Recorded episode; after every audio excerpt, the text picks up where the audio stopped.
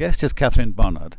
Catherine Barnard is Professor of EU Law at Trinity College, Cambridge, and Deputy Director of UK in a Changing Europe. Welcome to the podcast, Catherine. Well, thank you for inviting me. Right, we're going to talk about the, the long anticipated uh, Northern Ireland Protocol bill because uh, it's very topical. But before that, I'd like us to talk about the Northern Ireland Protocol itself and maybe for my benefit and maybe the benefit of some of the listeners, explain what is, in a few words, what is this Northern Ireland Protocol and why does it exist?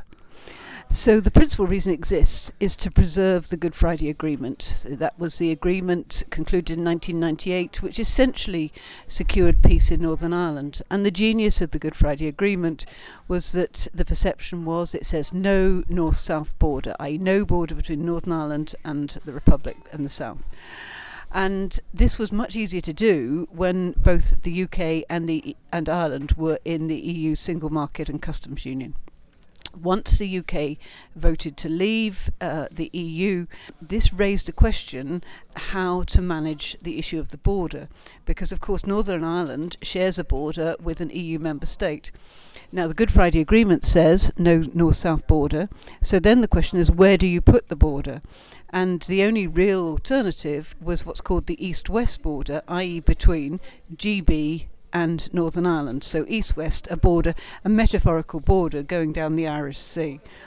That's the only the only way you could square the circle of having GB leaving the single market and the customs union, but also uh, about preserving Northern Ireland's special status by making sure there was no border going between the north and the south.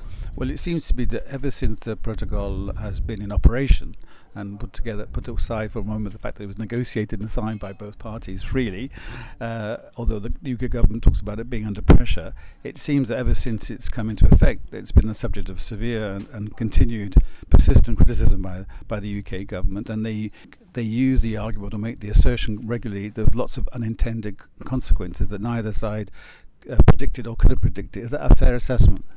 Yes and no. Um, for many people in Northern Ireland, um, the Northern Ireland Protocol is actually a very good thing.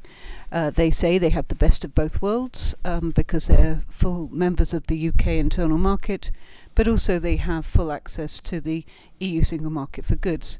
And indeed, you are seeing investment going into Northern Ireland, and indeed, the most recent ONS figures show that there are only two parts of the country um, which are showing positive growth at the moment London and Northern Ireland.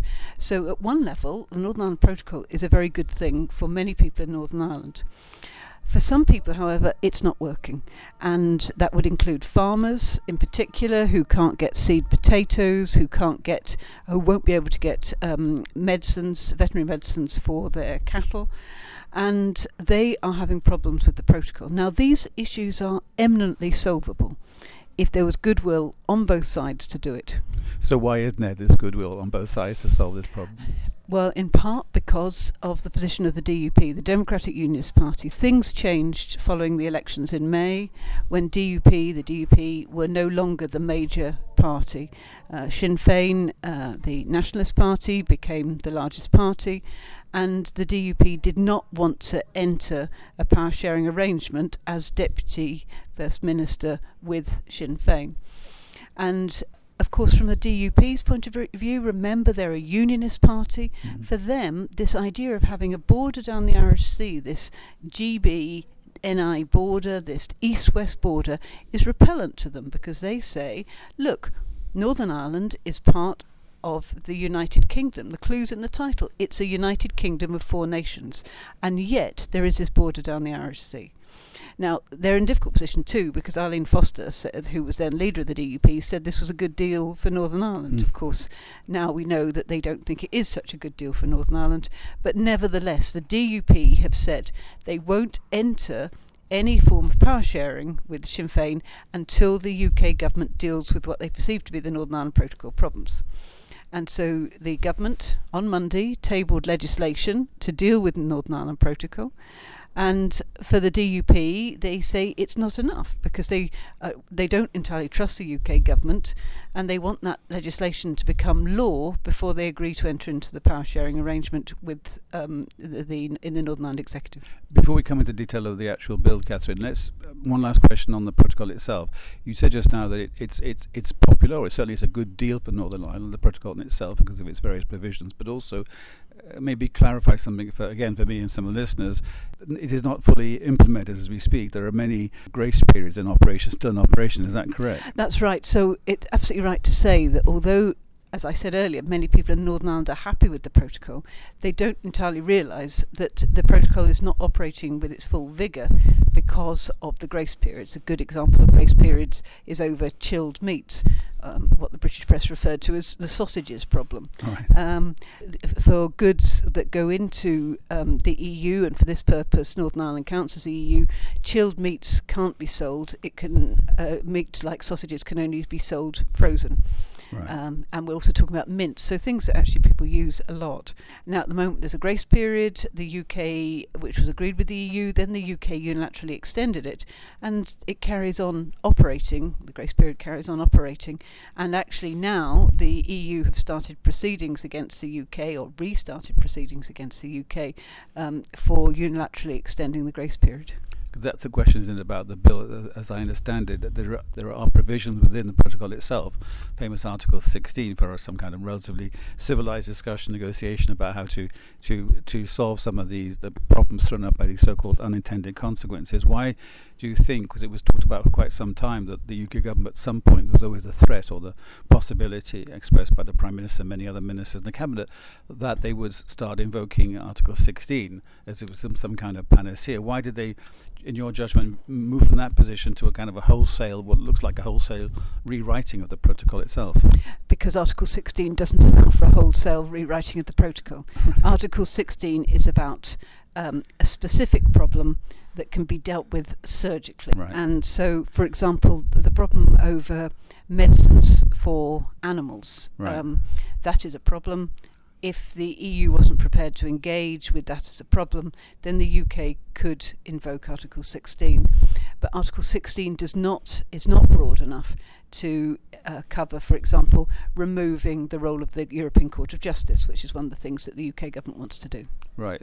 So let, us let's let's turn now to the bill it's been subject to incredibly fierce criticism by the, the broad legal community, academics like yourself, practicing lawyers and retired judges or ex-members of the, of the cabinet who had judiciary functions at the time. Um, how much of this criticism uh, do you think, in your view, is justified? Well, the bill is not a trivial measure, contrary to what the Prime Minister has said. It's not a tidying up exercise. Um, it really um, drives the coach and horses through uh, the Northern Ireland Protocol of the 19 articles in the Northern Ireland Protocol, slightly depending on how you count, but well over half of them will be disapplied by this legislation. And the provisions that are going to be disapplied are some of the most sensitive ones about um, border checks, tariffs, and so forth.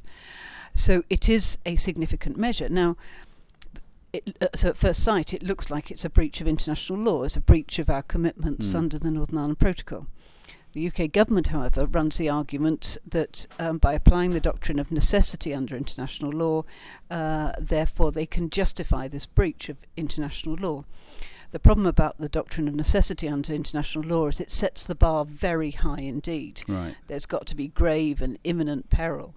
Are these legal concepts which are recognised in the legal community? Yes, that's okay. right. And so, um, and indeed, there are a number of other criteria in Article 25, um, which is where the provision can be found. Um, and most lawyers think that those conditions have not been met, and certainly the government hasn't made a case in the short document that's been published to suggest that those conditions have been met.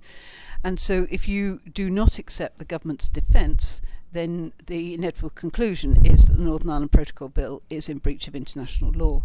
But the government has been clever in its drafting of the bill, and it's going to make it has made it very difficult for legal challenges to be brought in the domestic courts about the validity of the bill or the act when it gets passed. Um, of course, that doesn't mean to say there won't be challenges under international law, challenges using the dispute resolution mechanism in the withdrawal agreement, which is where the Northern Ireland Protocol is situated. But it's going to be very difficult to have domestic law challenges as I said earlier, the, the, the, bill itself had been heavily trailed and trailed for quite some time. Nonetheless, when it was uh, revealed a few days ago, as you said, were you and your colleagues like yourself uh, surprised by the extent to which there was this, what I think you called wholesale rewriting of the protocol? Yes, I think I think that's right. I think it. Perhaps the government takes a view that if you're going to breach international law. Of course, they don't accept that they are, but if you you may as well do it comprehensively. Hmm. you may as well be hung for a sheep as a lamb, I suppose in order to deliver something that they think will be acceptable to the DUP. But as we've heard, just just tabling the bill is not enough to get the DUP back into the power sharing agreement. I understand it that the bill, to be clear, is not just a rewriting of the existing protocol agreed by both parties not, not that long ago, but it does, up to a point, does it not, to be fair, um, propose some alternative solutions to some of these issues of trade between uh, east west and north south no yeah absolutely and in particular the um, tr- it trails a green lane and a trusted trader scheme in fact, the EU has also trailed something rather similar called an express lane. Right. But the the green lane is essentially a zone where uh, domestic law applies because the goods are going to go from GB to Northern Ireland and stay there. That's the key issue. The presumption that operates um, under the protocol is that all goods that go from GB into Northern Ireland are at risk of going into the south. And what the UK wants to do is to reverse that um, presumption essentially and say, in fact, um, our focus is that most goods that go from GB to Northern Ireland stay in Northern Ireland and don't um, go into the south and thus don't affect the EU single market. Now, a trusted trader scheme is actually a rather sensible way forward, and you can see why the UK government is advocating it. The problem is is the legality of the mechanism for them getting there because it, they're doing it unilaterally, right. not in agreement with the EU. Right. I know you're not a political commentator, you're a lawyer, but uh, a kind of political question, if I may. You said this is all about uh, politics to a certain extent in terms of keeping on board and keeping happy the, the DUP. At the same time, am I not right in saying the DUP has said this will not solve the problem? We won't, or in effect, we won't trust or believe the government until such time as this this bill enters into legislation and goes through all the dif- different hurdles in the House of Commons and the House of Lords. Is that a fair assessment? Where where the government assumes that now the bill is out there, that that is enough in itself to placate the DUP. Yes, and and this is where there's a game of chicken going on because Liz Truss has been reported as saying that she wants the DUP to show willing, and now the DUP is saying, well, we d- basically we don't really trust the UK government to do what it's committed to doing, and therefore we want to see the the bill in as an act and coming into force before we'll agree to anything. Now, all of this is going to take some time, and remember that um, if there's no executive form within six months, there can be a further set of elections. Right. Now, it may be that the DUP is playing for time and they actually want to go for these elections because they realise that they're a lot of their core vote was split across a number of parties, which mm. has led to the fact that Sinn Féin is the majority party. If they have another set of elections uh, in six months' time, so November, it may be that their core vote realises that they need right. to concentrate uh, all of their firepower on one um, party, namely the DUP. It may be difficult to predict, but I'll ask you anyway, uh, Catherine the likely likelihood of also the timescale of of the uh, consideration in the in the House of Commons and House of Lords of the, of the bill going forward. How long will the whole process take? Do you think, and what do you think could be the the most most likely outcome? Yeah, I think um, the House of Commons will vote in favour of the bill. Really? Um, even though 140 MPs voted against Boris Johnson in the recent vote of no confidence, the fact is that we're hearing that the One Nation group have um, accommodated themselves with the bill and so right. um, are not necessarily going to go to the wall over this one. And so, in, in those circumstances, if it gets through the Commons, then it's off the Lords. Now, the Lords will object, not least because of the sheer range and depth um, of the executive powers that have been given that, go- that, that the Parliament will give to the government in this bill. But given how far ranging, far reaching those powers are.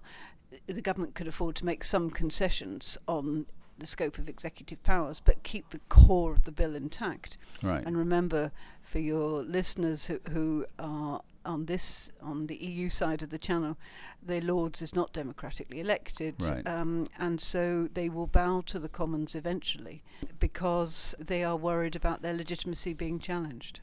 I know it's all politics at the, the end of the day, but am I right in saying that this, the Northern Ireland Assembly, Stormont, has the under the terms of the protocol the the right or even the obligation to vote on the the future of the protocol towards the end of 2024. That's right. Um, so why not? Or maybe it's a naive question, but I'll ask it anyway. Why didn't the government just let that kind of that procedure take its course? Well, it's a procedure that the government painfully negotiated. It's one of Boris Johnson's negotiating triumphs. But they haven't got time till 2024, or at least they would say that um, the problems are being experienced in 2022. We need to get something sorted out now. Um, we're coming to the end of this chat, but uh, two more questions. One is the uh, again because a lot of people have not really got their heads around this, the impact of this whole debate uh, on the, the Good Friday Agreement um, and its its viability going forward, and also the role, since you're a, a lawyer, of the European Court of Human Rights. Please try and clarify. yeah. So the government is saying it's upholding the primordiality of the Good Friday Agreement.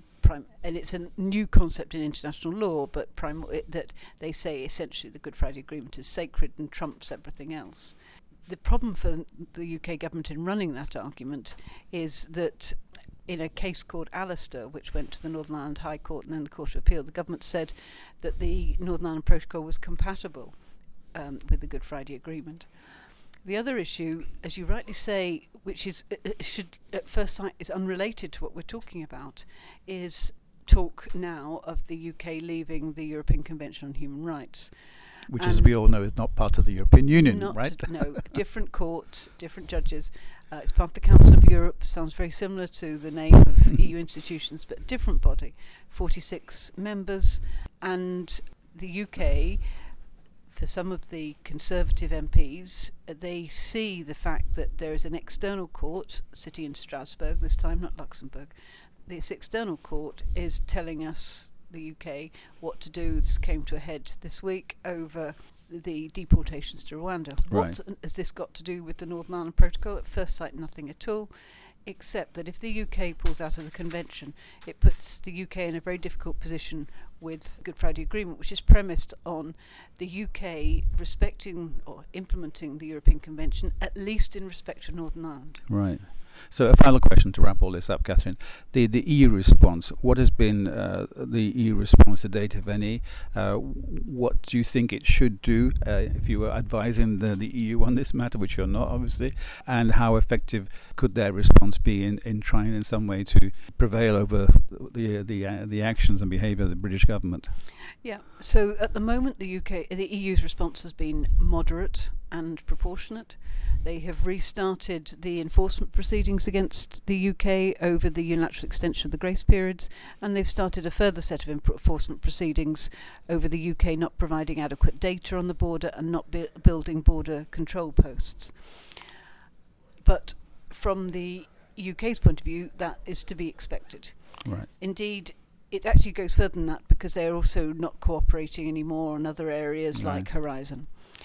So that there are punishments, but um, at the moment they are relatively modest. But there is a whole toolkit out there which is at the EU's disposal should it decide to use it, including imposing tariffs under the uh, Trade and Cooperation Agreement, although we're quite a long way from that. Okay. In answer to your question, what could the EU do to make things better? They need to carry on trying to offer some practical solutions to those issues that, Right. for example, farmers are experiencing over Medical supplies, right? Um, and um, it may be that they get nowhere with this. It may be that they have to wait to the other side of the Conservative Party conference um, to see, which is uh, start of October, to see what whether Boris Johnson has secured his position better in the Conservative Party, and then might be able to engage more effectively in negotiations with the EU. But the politics in the UK at the moment is so uncertain, so Mm. febrile. It, it's a mug's game making any predictions. Okay. Well, we have to leave it there. Catherine Barnard, thank you very much for your time. Pleasure. Lovely talking to you.